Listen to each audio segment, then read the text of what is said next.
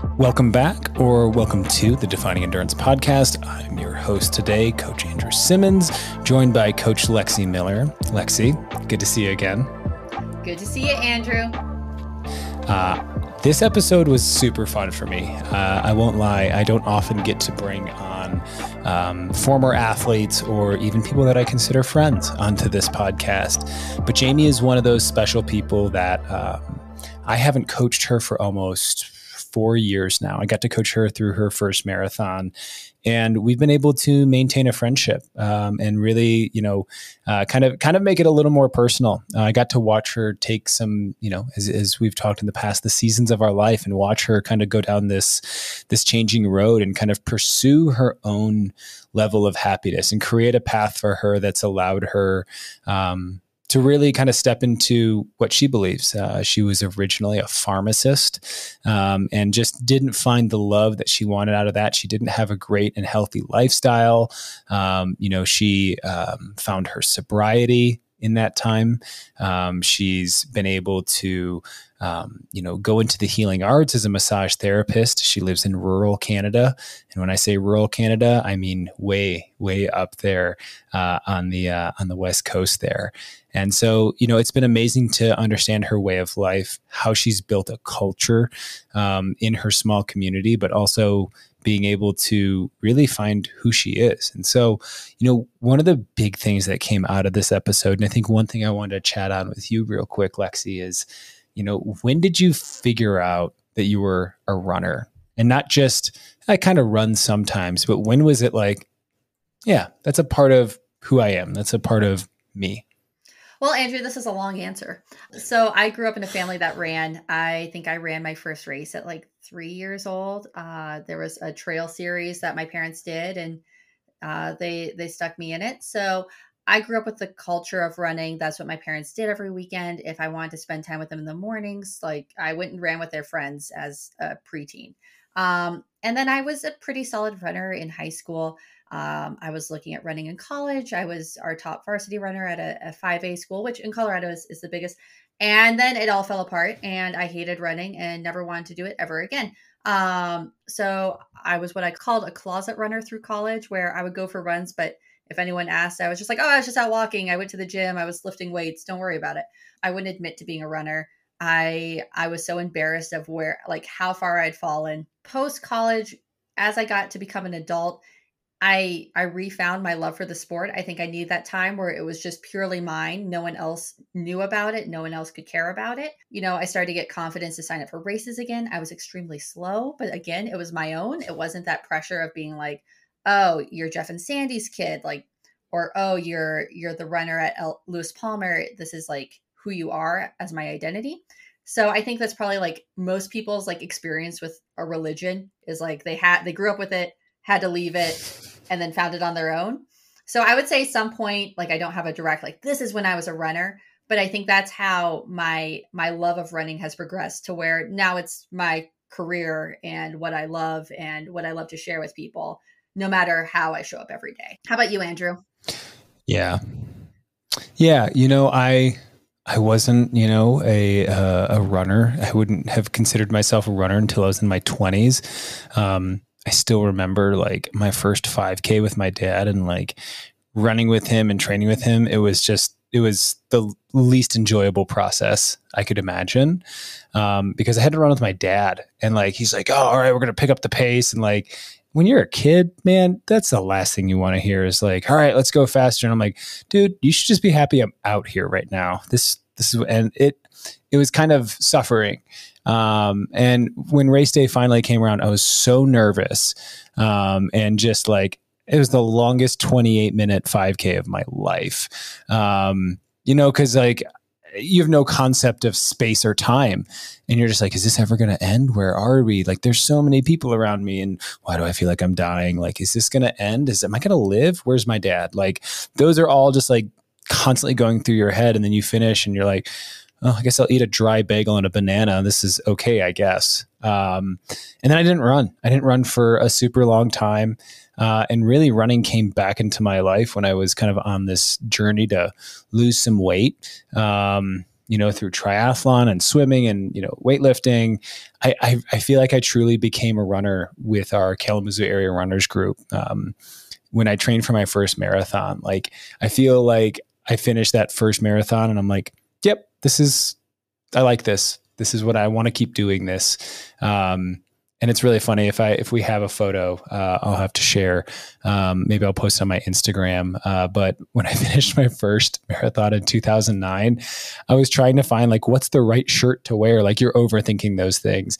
I wore a bike jersey and a pair of like red split shorts. Like I looked like Ronald McDonald finishing this thing, and um, I was just. I just really didn't like know like any like I was so inexperienced, but I just knew that like running was fun and I enjoyed it. And from there it's just it's taken off. I'm 39 marathons deep into this journey now and having more fun than ever with it i think. Yeah i think yeah hanging on to that 39 i know that you're saving 40 for for a special one um but that's awesome that it's kind of i think similarly you were introduced in your youth. I know you wrestled in high school like you had experience yeah. in sport which i think is huge but i think that's one of the most awesome things about running is that you anyone can do it. Yeah, you can pick it up at any time, and that was, I think, what was um, you know special about Jamie's story is that she ran in high school, but I mean, she lived in rural Canada. Like, there's, you know, it, it's a completely different way than if you grow up in a, in a even a, a, moderately sized city. Um, you know, lots of travel. Um, you know, you can be the fastest person around, and then you go to the you know some some local championship, and you're like, oh all right, well, I'm no longer the fastest one around. And you kind of learn, you know, uh, where you, where you fit in the world of running. Um, and so, you know, for me, this episode uh, is one that I think everybody uh, will enjoy because Jamie just shares um, her love for the sport. It's so genuine, it's so obvious. Um, but I was I was able to walk away at a, a, you know a whole page of notes of just little mementos, little fun things, um, just that I learned from her. Um, not even coaching her, but just in the conversation. So, uh, I guess without further ado, we can jump right on into that. All right, guys, welcome back or welcome to the Defining Endurance podcast. I am your host, Coach Andrew Simmons, I'm really excited to bring this guest on today. Uh, sitting down just before this podcast, we've come to realize that uh, shortly here, uh, this will be six years since uh, Jamie and I first met. So, my guest today is, uh, I would call her Miss Jamie Komadia. Jamie, let's let's dive in because I think one of the things that has been amazing over the last six years is um, our friendship has remained, even though I think we really only worked together for like a year and a half. Uh, but I've been following your journey and uh, excited to see uh, all the new and fun things that, that you've got going on and just kind of be a be a supporter of who you are i wanted to take a chance though to kind of start off our conversation um, and kind of bring me into the world of where you got started with running like have you did you grow up running um, not really. I did have this really amazing elementary school teacher who got me to go out for the track team, which had basically no one on it. I think I was in grade two, or as you guys would say, the second grade. Um, we say grade two. Um, yeah, no, I just went out and like tried some, like tried the 100 meter, tried the four by whatever relay, and I kicked some ass at long jump. And then, but there isn't really a track scene where I live, it's just really little. So that was about it. And then I played soccer most of my youth and teen years. So lots of running from soccer. Yeah. And so, did you feel like was running always something that was kind of in the? I guess it was in the foreground, uh, you know, throughout throughout high school. There, did you ever see yourself kind of continuing when you you know graduated out? You're like, yeah, I'm going to keep doing this. Um, not really. Like when I graduated, I basically like I headed to university, but by then I was like, I love partying, and that was kind of all I really did. Maybe a little bit of intramural volleyball um, but yeah, I wasn't super active. I do remember always having like a bit of a crush on people who I would see running. And I was like, oh my God, imagine that. Like, imagine being a runner or like, imagine wearing one of those bibs and being in a running race. But I never thought that I would do that. I just admired those people. So. And so for you, like, when you when you saw that was that you envisioning yourself seeing like oh i that's that's not me, but that looks cool. Was that always kind of where you, where you had seen yourself, and you're like, I'm I'm good where I'm at over here, and you know, partying and having fun doing that stuff, or was it kind of like, oh, I kind of I kind of want to be that person. Where was that for you? I think I wanted to be that person. And part of me probably was a little bit resentful, even too, because I knew that's where I wanted to be, but I so wasn't. And I wasn't doing anything about it. So it was like, oh. Yeah. Right. You get that like feeling like, ugh, they're, oh, oh, you're better than me. You know, like you're, oh, look at you out here with your, your short shorts and your tank top looking, yeah. looking better than but there was like a small group of people, even when I was like a little kid, who would run in Prince Rupert. And I remember I would see them running on the highway, as I do now, because that's the only place to run long, really. And I just remember thinking, oh, that's kind of awesome. Like they're badass. So I think it was like the seed was planted. I just didn't really know. So with that with that seed being planted, I think it, we would be you know um, silly to not kind of talk through the the college years for you, like um, you know going through school and going through that arc. Like, was fitness somewhere in the picture? Like you said, a little bit of intramural volleyball. Like, what was your what was your big priority uh, in college? My priority was like a hundred percent partying and working at the bar, and partying after I got off work and going to that bar on the days I wasn't working. Like I had, I used to joke and say I bought my degree because I didn't really go to university that much. I was just really good at studying. I'd go when you had to be there, but I just would cram, past tests. I have a really good memory. So yeah, it was definitely like party time with a very small side of I should probably exercise. Like I have memories of being I don't know, maybe having guilt from having such a bad hangover or something and being like, oh, I should like go try running.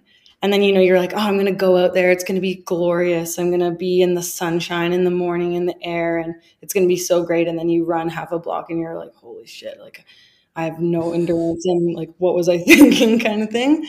So I don't know. The intention was kind of there, but I didn't really do a lot. No. And so, you know, just to kind of bring the full circle here, like eventually you became that person, right? Like eventually you and I met, um, and you know, getting getting you trained for things like that, for you know marathons and you know other races that you did. Um, how did you kind of shift from that place of like seeing running and fitness as, oh, I've got to I've got to manage my guilt right now. I've got to I feel guilty. Um, you know, I, I don't really like myself right now. I'm going to go run. How did you shift that from something that was like uh, taking place of guilt and moving it into a place of like, oh, this is this is actually good for me. This is healthy and helpful. Uh, I feel like that was kind of a, a two year ish process because how I actually started running was through um, one of the Team in Training clinics. I just it was on the radio, like they advertised out of it. Oh, am I allowed to swear? Yeah, oh yeah, you, you can. You, yeah, we're we're good here. You can totally yeah. swear. out of Team in Training, a leukemia and lymphoma society, like train with us. We'll teach you how to run. You fundraise. We go on this trip.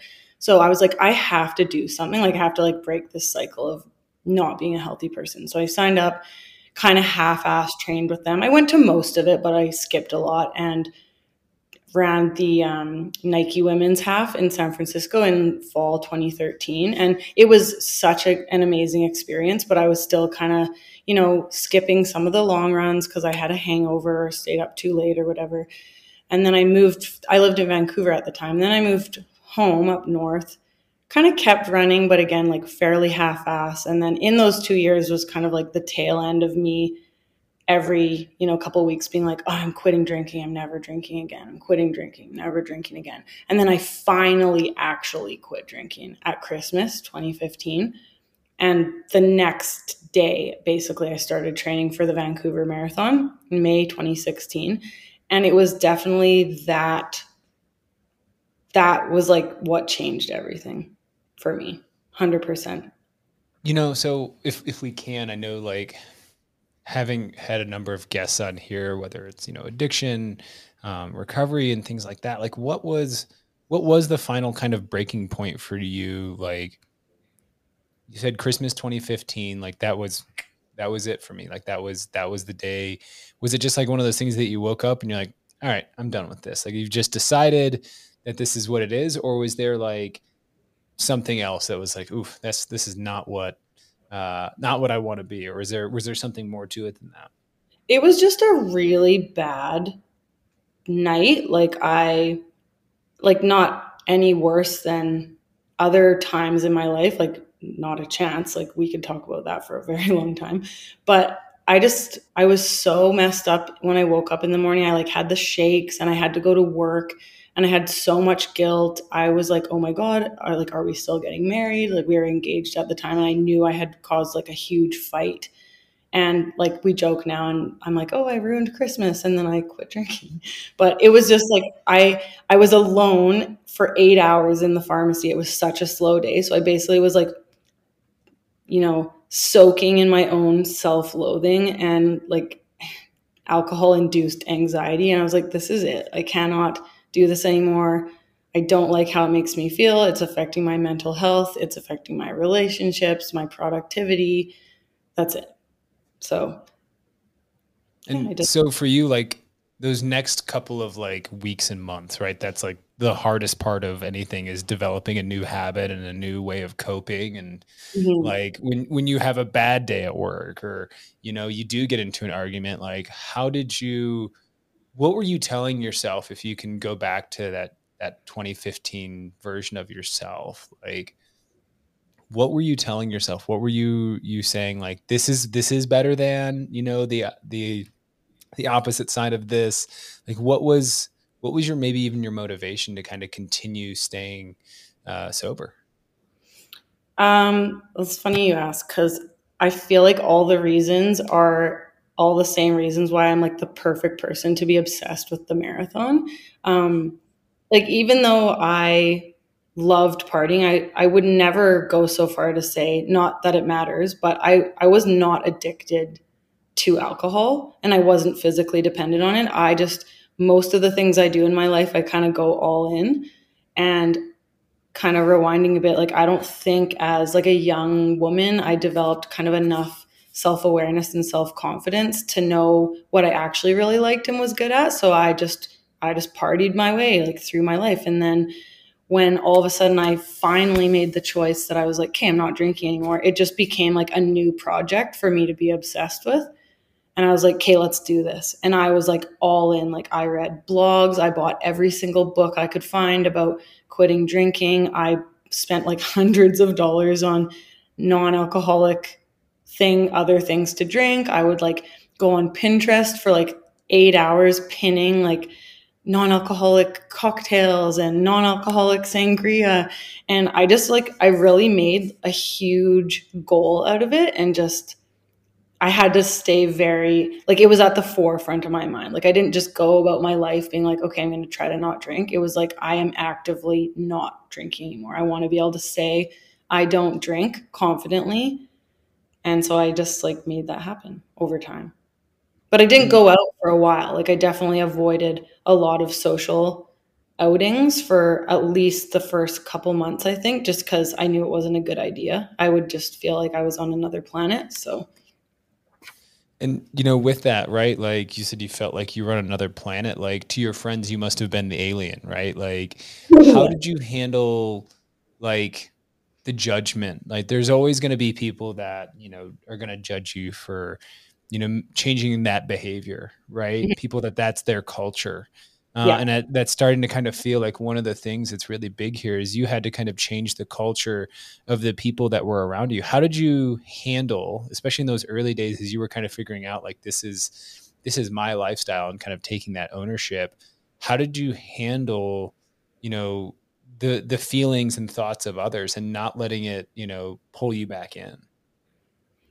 I think I just had really no other choice but to be like proud of what I was doing. And so I don't want to say like I was cocky about it, but I had to be, I had to like be very confident, like, oh, I'm doing this, not like, oh, yeah, I'm like doing this thing. like it was like, no, I like, I actually quit drinking and I just had to say it with conviction. And I definitely hung out with, well, I hung out with myself a lot because I just didn't really know how to hang out with other people for a while. But I also noticed that the people I spent time with changed pretty quickly, unfortunately, because I do find in like the world of socializing, especially with acquaintances, often the common ground is drinking, unfortunately. So I was like, oh, it's not that I like didn't like people anymore, but I'm like, oh well, we we used to like be drinking friends. So now what are we mm. gonna do? Right. Right. So yeah, it was it was definitely weird. But I also had just moved home like only a little over a year before that. So I hadn't lived at, in my town for like 10 years. So I think I was still sort of figuring out like who am I friends with still or again anyways.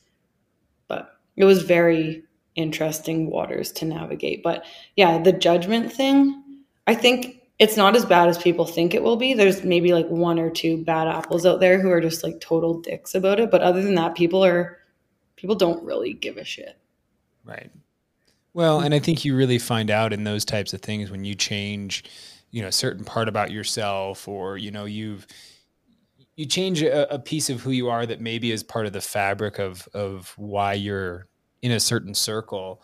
Um, you really find out who's there for you and who's there for you know the entertainment factor of of what's what's happening around um you know and, and i, I want to just kind of key in because i'm thinking a lot about you know self-awareness self-confidence like was there a part of that then that was like running running is something that i feel confident a bit about? Like was that where did running then in and fitness even just your view of yourself your self-confidence how did you start to gain that that back when it wasn't always shrouded uh, kind of in, in the haze of a of a hangover? Um i think well a like just you know, the feel good of working out for one. Like endorphins alone are a hell of a drug, right? But again, like just being so goal oriented and like a bit of an obsessive like type A person. I was like, okay, I'm training for this marathon. I'm running this many times a week. I'm not going to screw this up. And because I was had quit drinking at the same time, it was like it was awesome because I was like, well, I have to go do this run. So it, it gave me something to do. And then you know, while I was marathon training, then I discovered the black hole of running community in social media, which was really cool. Like I've still am a big part of that. And I know people who don't run don't really get it. Like, you know, all those hilarious memes like, how do you know someone did a run? Oh, they'll post about it. Like that kind of thing. But I just was like, oh my God, like this is this is part of planet Earth. Like I want in. So, yeah, it was just like I couldn't believe it, and I just started, you know, especially when you train for your first first marathon too, right? Like there comes a point where every week you're doing your longest run ever, and you're like learning new things about gear, and it's funny you think you're getting all this experience, like oh, I know what I'm doing, and you feel like you're learning so much, and you are, but then you know six years later you look back and it's like oh my god why was I wearing that cotton shirt? Right. right. and you just like you look at your that version of you and you're like, oh man, like that's that's what I thought was worth like, you know, like I, I still have photos of me with like and and and shout out to anybody that's still rocking the like amphipod bottle belt where you look like a superhero running around like with water bottles on your waist because you're like I, I refuse to get dehydrated. I like you know like that's what i used to have to run around like that and um, you know now it's now i look at it and as a coach like i realize i have some responsibility to make sure that like people don't go running around looking like superheroes unless that's what they want to do mm-hmm. but, or if it's necessary which i'm not sure it is but that's okay people eh can do whatever they want so growing up in i mean there's there's no way about it. You grew up in rural Canada. Like there's as you were telling me you're you're in and I'm going to get it probably wrong, but I'm going to give it a spin. Kelowna right now? I'm now? Kelowna right now, yes. Kelowna. Dang, I knew I was going to mess it up. I tried. And you're 15 hours away from home, but I'm like looking on the map here and it's like that's 15 hours. Like is it just everything is far away from Prince Rupert? Yeah, like we live at the end of the line. Like the highway stops at the Pacific Ocean up there, and that's where we are. And I like third generation from that community, and that's just where I'm from. And my husband is actually from there as well, and so that's home. I like it. Um, I there's obviously it has a lot of limitations, and it can be a little bit frustrating at times. It is the rain capital of Canada. And, you know, it's dark from like 9 a.m. or you, it's only light from like 9 to 4 sometimes yeah. in the winter. And I don't know, there's lots of drawbacks, but at the same time, I don't know, I built my life there and make sure that I am financially set up to go on all the race trips that I want, wherever I want, whenever I want. So yeah, it works out. So growing up there, like as as you had mentioned, like there is there's not a, a lot there. Like, you know, was that was that just what you knew? And now that you, you know, that you lived in Vancouver and traveled around, like you went back there, like what was what was the draw for you to actually go back after being in a place like Vancouver? Um, and kind of knowing that like this there there are those limitations like was that was that just oh this is home and i love it or was that just what was your draw uh, definitely that like it's it's my home and i love it. Um, it is absolutely stunning. Like it's the most beautiful place. It's the rainforest. Um, i don't know about so much today but like the cost of living at the time was like more manageable. Vancouver's so expensive. I was like i kind of need to get out of here. Um, and to be fair, like it is a very small place, but it's not like a village with no internet. Like it's, you know, there's 12,000 people that live there and we have like a like world class container port shipping facility and an airport and, you know, everything that you would need. It's just like a very small city and it's just very remote. So yeah. It's, and so speak speaking to that, sorry to interrupt you. Um, speaking to that, like you know, whenever when I when I was coaching you, like it was the same road that you'd run on, you know, mm-hmm. day in and day out. Like, um, you know, we were we were even talking before this that you realized at some point that it wasn't normal that when you do travel to other places like oh there's a path for people to run on like you have a you have a two lane highway and that's what you've trained for every marathon on and so for you like does it get boring? Let's be honest. It's got to get a little boring, right? Um, like it can. I wouldn't say it gets boring. I think it's more that it's kind of annoying when you know what's coming. Um, it's a very rolling highway.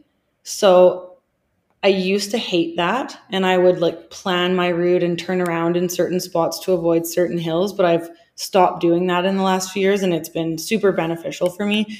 And like you can go where I live because I live like just slightly out of Prince Rupert. I can kind of run east, like towards the next community terrace, or I can run towards Prince Rupert proper. So I have like a few options. Um, but I think it's great training terrain. Um, the weather can be pretty challenging.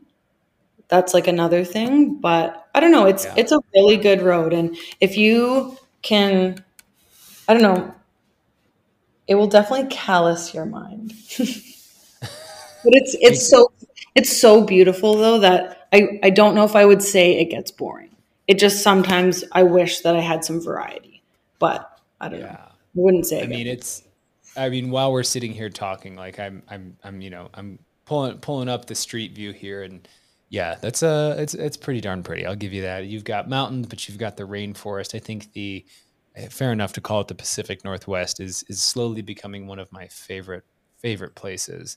I went to Seattle earlier this year and I'm like, "Oh wow, this is this is pretty amazing running territory." But being in a place that like you said, um, you know, has one of the highest rain percentages um, you know, in that area like you, are you always training outside? Are there days where you're like, yeah, I'm doing the work, you know, I'm doing my my treadmill workout today when it's just nonstop rain, or is it just kind of one of those like, suck it up, Buttercup, like just get out there and get after it? Like, what has been your mindset on just those dark, gloomy, middle of the winter?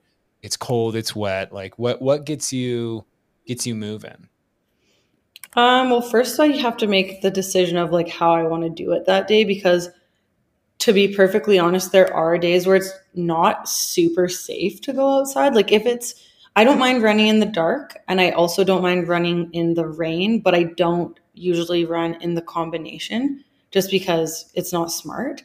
Um, yeah. I do, I've come to love my treadmill. Uh, well, for workouts, anyways. I hate easy running on the treadmill, but I have no problem like banging out a workout on the treadmill with the loudest music ever and a water bottle and maybe a gel. And I just try to embrace it for what it is. Like it has so many conveniences. So, yeah, I don't know. Like you just do what you got to do. But I think as long as it's light out, I usually will just suck it up and go outside.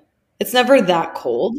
So that's the other thing, right? Like I don't running in the rain is kind of awesome. It's just when it's freezing out and you're suffering that it's not as great. So pretty mild. I think, yeah, that was what I always blew me away is that it was surprisingly mild for how far north you live. Mm-hmm, um, yeah, you guys don't get full blown snow, right? Not a lot. Like it's fairly rare, but then you know you can drive an hour east towards Terrace, and there's like a ski hill, and they get like feet of snow in actual winter. So it's it's definitely just because we're on the ocean. No kidding. I I can also you know testify that uh, a good treadmill workout with you know your favorite music going you know way too loud. My treadmill's in the garage. It's mm-hmm. sometimes it's just it's just what you need you know to go turn the music up and uh, you've got the freedom to do it whenever you want. Sometimes you know it's like yeah, I'm gonna go for it. Turn the lights on in the garage. It's plenty bright out, even though it could be the middle of winter. Um, you know, yours is indoors, but I digress. A good treadmill workout. I don't, I, and no one can really hate on that. No, so, you totally can't. And like I ran a PR in the half in January in Houston, and like probably more than half of that training cycle was on the treadmill because we did get snow this past winter. So yeah, I'm like, so there you got to get it. You just got to get it in. Sometimes the work just has to get done. I, I wanted to kind of shift gears a little bit because I feel like in the six years that we've had a friendship or, or you know, coach athlete relationship, uh, for for some of that, um, you know, you've really kind of come into into your own. You know, I think uh, you you had started, and I think there was just a lot of like, I'm still getting my confidence as an athlete. I'm still learning. I'm so many questions, and it feels like now you're almost in a place, especially just kind of following you on social media, where you're more willing to share your journey and kind of what you've come through. I mean, you were always willing to share, you know, your your story of sobriety and you know, kind of maybe not even you know reclaiming who you were but as much as kind of like understanding who you are and you know is that is that still for you? Is instagram and social media is that still a place where you feel you know comfortable sharing? Is that a is that still the best place for you? Do you feel like now it's become your local local network is kind of what you've sewn into? Mm, it's like a bit of both for sure. Um i do like what you said about um, it wasn't so much reclaiming as like discovering because like i'll be the first one to say like i had no idea who i was at all. And through running i feel like i just found so many things. Like i found a lot of confidence and i found a new lifestyle. And through that i actually i changed careers because i was unhappy and i just am at such a good place. But i yeah, with respect to the sharing, it's just kind of it's everything. If somebody if somebody in the flesh wants to chat, like I will talk about anything, tell them anything. But I just I've I've always really liked Instagram. I just found find the running community on there is so supportive and I've met up with so many people on there in real life at races and it's super fun and also again like being from such a small place like we do have a running community but it's not like if it was up to me it would be you know bigger and there'd be like a like a training group and that kind of stuff so but i'm kind of working on something for that. we'll have to talk after this. That sounds really really fun. I i want to you know kind of understand and i and i and i keep kind of drawing on this one you know the i think for a lot of people you know running opened a door for them to I guess the best way to say it is kind of feel comfortable in their own skin. I can even think of myself as, you know, back in, you know, before 2010, you know, I was I was you, right? I was that person that was looking out at all the other people that were out on their long run on Saturday and Sunday. And I'm like, I, I, I kind of, you know, waffled in between the um, look at this smug guy, me being the smug person saying that, of course, And like, who would ever want to do that? To be then like a year later being the person who is like out in their tights, you know, like not being self conscious and who I was and just being like, yeah, I'm out here. I'm like jamming to my music. I'm having a great time. Like, I'm that guy now. And, you know, like, I'm even trying to think for myself, like, what was my tipping point where I was just like, you know, fuck it. Like, this is just what I love and I like it. And this is who I am. Like, what was that? Do you, do, was that a moment for you or was that just like over time you just kind of developed that? Like, cause I think one of the things that I love about you is just that you are an open book, but you're also willing to just be who you are and, and not worry about what other people think. Like, how is that? Mm I do remember a couple moments from like the beginning of that first marathon training cycle where it was just dark and morning and I saw a couple people like on their way to work and stuff going to work and they'd wave and I was just kind of like I'm fucking out here like this is really awesome. And so that I think I was just like, oh, holy shit! Like I'm like I'm making this happen. And I was I at the time like I had signed up for marathons before, but I would always downgrade to the half because I wouldn't train properly because I was hungover all the time. So I, I just like had this feeling I was like, I'm doing it this time. This is awesome. Like I'm finally like being, like you said, the person who I want to be, who I used to kind of think I maybe wanted to be, but now I know. Um, but I don't know. There was always lots of ups and downs. Like I remember so many times through training, just getting so frustrated and being like, why am I not getting faster? like sooner and why is i would sometimes get in that mindset like oh why is this it's so much harder than, for me than it is for other people like maybe i just have like a shitty cardiovascular system because i was drunk for so long and not exercising for like my 20s or whatever. And then i don't know you just have so many ups and downs but i think every time you have one of those epiphanies where you're like oh like it's hard for everybody like we're all just trying our best and it's not a competition and it's just about being better than you were yesterday and improving your mindset and i don't know it's just along the way like up up up up and you know with that right that that resistance to comparison you know as somebody that was you know on social media and and those initial phases of like maybe i am just shitty at this and you know and like and and maybe even kind of like I've even had to like ask people I'm like what is what does shitty even mean? Like what are you, what are mm-hmm. you actually comparing yourself against and is it reasonable? Right? Because social media is so often the everyone's highlight reel of like here's all the amazing shit that's going on in my life and I'm gonna I'm gonna just not let anybody else see the the bad stuff like how how did you take ownership of just like this is me and I, I'm this is you know I'm I'm proud of me for doing this. You know, how how were you able to do that? Was it just a slow accumulation over the time? Like, I'm proud of me for getting out today and just being happy with that, or did it, did it feel like you had to get a certain achieve a certain level of result? Uh, for a long time, I was very obsessed with results because to me, that was like the tangible thing that was like, hey, look, you worked really hard and then you got this thing for doing that. Um, the first time that I had to take a step back from running from like when I began was when I went back to school, which was kind of when me and you parted ways. Um, I was just too busy and too tired, and I tried to keep marathon training through the program I was doing. And then I had a couple of like super like poor performances, like just unenjoyable experiences. And I just finally realized I was just like, who fucking cares? Just like stop for a bit. Like there's no timeline. It's not like I at the time I was still like very much chasing like the BQ. And I was like, who cares? Like it's not like it's going to go anywhere.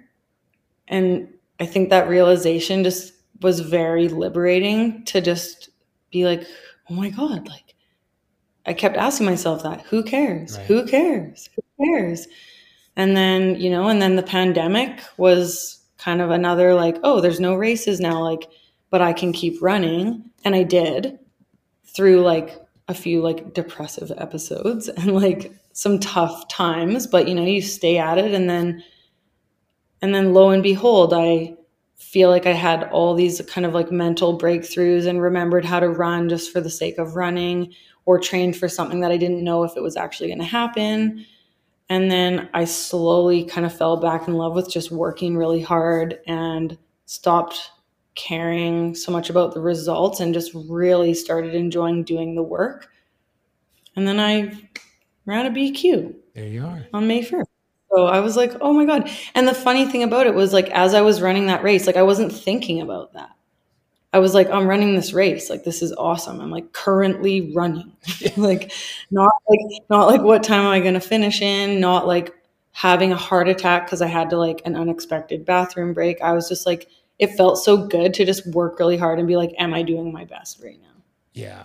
I, I that was a opener for me. Well, and I think sometimes like as silly as this sounds, and this this probably sounds um I don't know, maybe maybe the word I'll use is naive or you know, I've always kind of felt that when I let things go and I just kind of give myself that permission of just like, I'm just here to enjoy what I'm doing. Like just and it's almost that you're in the moment of what's happening so much that you're not like you're there, you're present, you're existing in this space but you're not worried about how's it going to be. Like you're just looking down, you're like, oh, that's cool. Like oh, I just ran a 730. Like that's that's great. Or it's a 630, and you're like, oh, okay. And it's not like you know you, the alarm bells in your brain aren't just like, oh my god, you just you know like you're just like that's cool. Like you're just kind of like it feels like you're.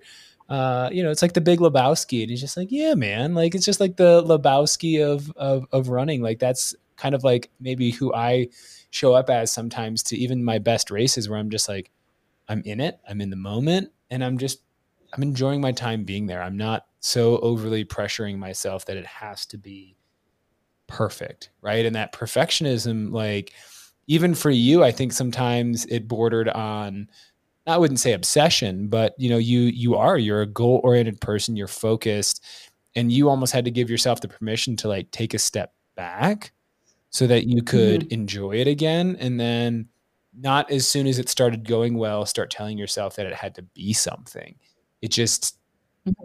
you just had to let it happen yeah i totally agree and i think that like obviously as time goes on and we learn more as runners too just about about running and about training like i know a big thing for me that i found really helpful was because i used to be too like i'd be like oh my god that run was so slow like like I don't know why I would care. Like if someone sees that I ran really slow on Strava, like literally who cares? But I used to care. Right.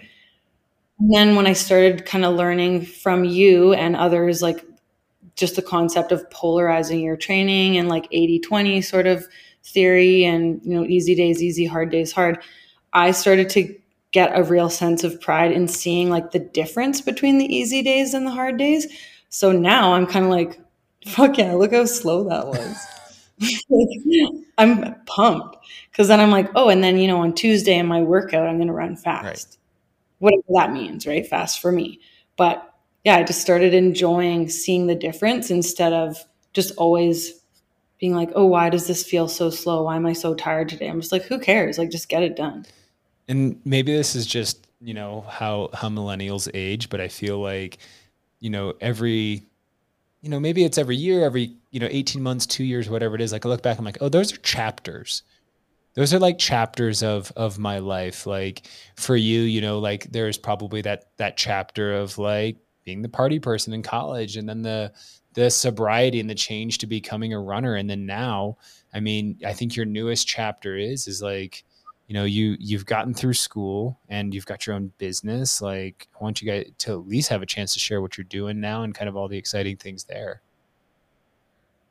Um, yeah that's been really good. So i got my um, registered massage therapy license and opened my own practice which is really busy. There's not a lot of us in prince rupert so you know there's a lot of work. Um, it's just been really nice being my own boss. Um, scheduling wise it's been awesome for prioritizing marathon training. Right. Um, and I did get into triathlon a few years ago too. So it's just been really nice to have the flexibility to accommodate like the swimming and the running and the very small amount of biking that I do.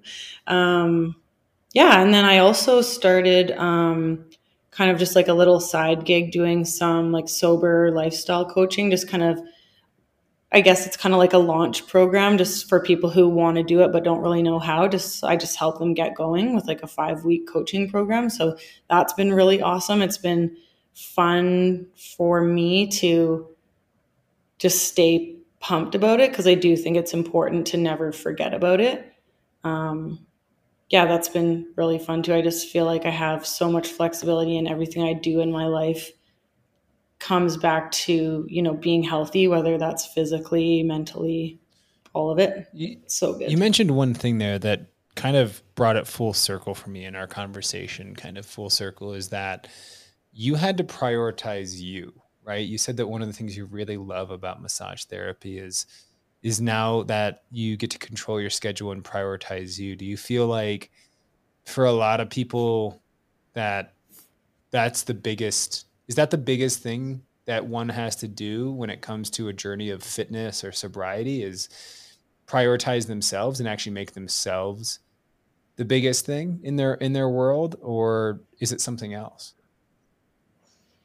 Uh, it definitely is for me at least because I I just know that if I don't get in what I need to do to feel good and healthy, I'm I can be miserable as shit and I get really easily overwhelmed. Um, sometimes I wonder if I if that was like a lot of the reasons why I was drinking all the time too is I just you know I'm easily flustered, I'm pretty sensitive, I have like a tendency for like some anxiety and depression, so I think I would just kind of trying to numb it all out where now I have that awareness where I'm like no, like I have to do my things because if I don't, I'm not the best version of myself. So that's really helped with that cuz I don't have to go to a job that I don't like. I don't have someone else telling me, like, no, you can't have those days off.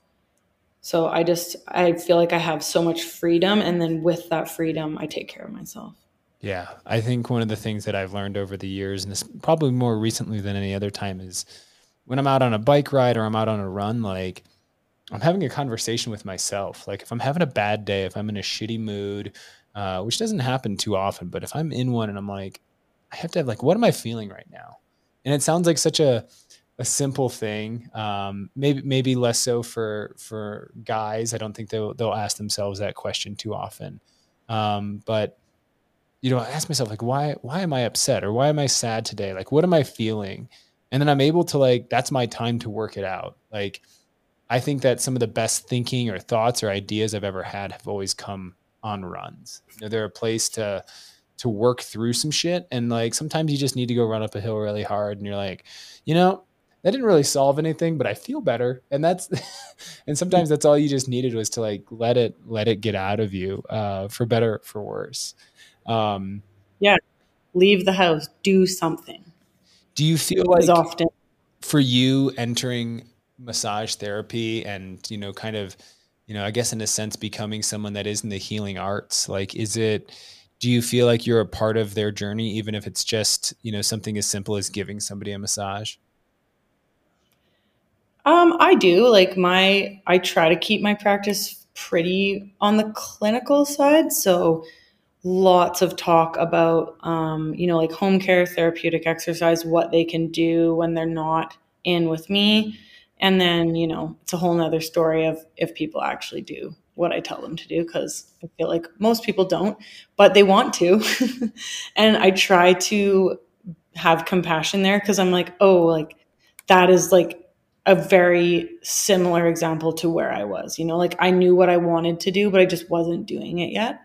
So, you know, I try to give people some tools and maybe a little bit of inspiration where I can. And then, but who knows, like maybe in five years, they'll be doing what they say they want to do, or maybe in five days. Like, I don't know, but I just try to facilitate whatever I can for them to be either getting better if we're working on an injury or, you know, just some ideas if they're trying to step into a more active lifestyle or whatever. Yeah, I think that's but it's pretty. And it, but I think that's also one of the hardest parts of, you know, being being someone that's either a coach or in the healing arts. Like as you mentioned, is that like you may have the knowledge and you may have all of the tools that they need to solve their problem.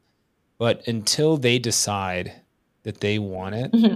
can't you can't want it enough. Like I think back to, you know, I, I bet there were people at times that were like, Jamie, like, I don't like who you are when when you know when you're drinking and partying and doing all those things. And at that time, like it didn't matter what anybody was going to say to you. Like you were that was just what you were doing and who you were until you decided that you wanted something different. Then it changed. Oh, totally. And like I have to tr- do my best to really keep that in my mind because it, it's easy to get frustrated, right? When you're trying to help someone and they're they're like not helping themselves. But then I'm like, okay, wait, that was like I was that I was there. So just gotta, you know, give them what you can and hope for the best. Send them with it and hope that yeah, you know, they'll come around but you can't want it for Hopefully them. sooner You know, like you, you it, that's the thing that can't keep you up at night. Um, is like, oh man, I hope I hope they get what they need, and it's just one of the things you have to give people the tools, um, and that can be really hard, even as a coach. Like, you know, I can talk until I'm blue in the face, and until someone goes like, oh yeah, I should eat when I'm out for my long run. You're like, dude, I'm telling you for like three months, and it's just like they come up with this novel idea that they're going to try it. You're like, dude, like we were trying to talk about this for months, and they finally get it, and then it's just like click, click, click, and it works. Um, I wanted to kind of close things out here and just kind of talk about kind of for you, like, um, you've always been, I think, since I've known you. So this is the last six years. Um, probably one of the most like relentlessly positive people. Um, and and I say that because that is, I think, what what is sometimes shown on Instagram, but also just on our phone calls and things. Um, you always find the silver lining in in the world and what's around you and i think it's one of your greatest qualities i wanted to kind of talk through like how do you frame setbacks you know we talked about it briefly whether it was um, you know racing or you know in light of you know more recent things for yourself like how do you frame setbacks um, for yourself Well, to be fair, I can definitely briefly go into that like negative spiral. I I try to be really positive, but I have my moments where I'm very much not, but I try to catch it. Um, I think one thing I don't even remember who taught me. It was probably in a book or an article or something, but like the concept of say like grieving a bad race or a bad performance. If we're talking about racing, um, in like other aspects of life, I just try to ask myself, I'm like, okay, like, is anyone dying? Is like, is your house burning down? Like, no. Okay, so just stop. and like, what is going on right now? Try to stay calm and like, what can we do about this? And I feel like I've just gotten so much better in the last, you know, six to eight years about just trying to stay calm and thinking, you know, something good has to be able to come out of this. So, for example, I know, like, you know, that I just had surgery five weeks ago. And at first I was like, fuck, like, you know, I'm just like coming off like my best marathon ever. And I really want to run CIM in December and can't run for six weeks. Wow, wow, wah. But then I was like, wait a second, like, I'm going into this fit. This is going to be a mental break. This is going to be a chance to do other things, build a base in a different way. Um, just diversify exercise i don't know like you just like you have there's no other choice you just have to be positive or else everything's gonna I'm suck put that on a poster be positive or everything else is going to suck more But it's so true like i just feel like i used to be the type of person who would just wallow and feel sorry for myself and you know victim mindset and now i'm like well there's always a choice like you have to pick Yeah. something so just fucking do something else there's always something else to do so do what you can and get It doesn't better last forever. and- you know, I think that's I the know. biggest thing is that, you know, what you're feeling is often momentary. You know, discomfort, even just getting out for that first run, um, or even those first few minutes. Like, I often like ask people, like, whether it's having a tough conversation or things like that. I'm like, what are you really avoiding? You know, what's what is what is it that's being avoided here? Is it is it that momentary discomfort of like, "Ugh, I don't want to talk to this person, or is it like I don't, what are you actually fearing? Because for you, like to come back after six weeks, there's that, you know, you knew that this was you know, this wasn't something that popped up, right? Like relatively speaking, you you had a planned surgery. And so you're like, okay, 6 weeks like this is, you know, this is this mm-hmm. is what's happening. And like you get a diagnosis or anything like that, like you're like, okay, well, that's that has to happen, and uh, there's really no other choice. And so you just pivot, and you and I think a lot of it is that you just have to be willing to be, you know, flexible, and just tell yourself like, I'm going to get beyond this, and you know, maybe that that one race that I had in my mind, say it's CIM, I wanted to be perfect, but the reality is, is like now that shifts into a place of, well, this is just I want for myself to be able to walk away from that race saying, you know what, you trained really hard after having surgery, and the accomplishment is just the finish line. It doesn't matter the time. And then you can start worrying about all of the other elements again. You know, that's that's how I approach it, or I would approach it if I was in your shoes. I, I'm curious to hear your thoughts. No, I totally agree. And I think like the biggest thing for me for this whole like surgical recovery has been creativity because I I just kept trying to think of like new ideas like what can I do um as soon as I found out that like I asked my surgeon literally I my eyes were like slits and I was like on fentanyl and I'm like can I go on a plane next week and she's like sure I don't see why not so I went to Mexico my sister lives there and I like walked uphill in 35 degree Celsius weather all week and I like had a high heart rate and I just like did what I could I was like, okay, that was fun. Like helped kill a week. Went by really fast, visit my family. Then I came back and I then I started. I haven't hiked in a long time. Got back into hiking because I was like, well, my heart rate is literally right. the same or higher than easy running.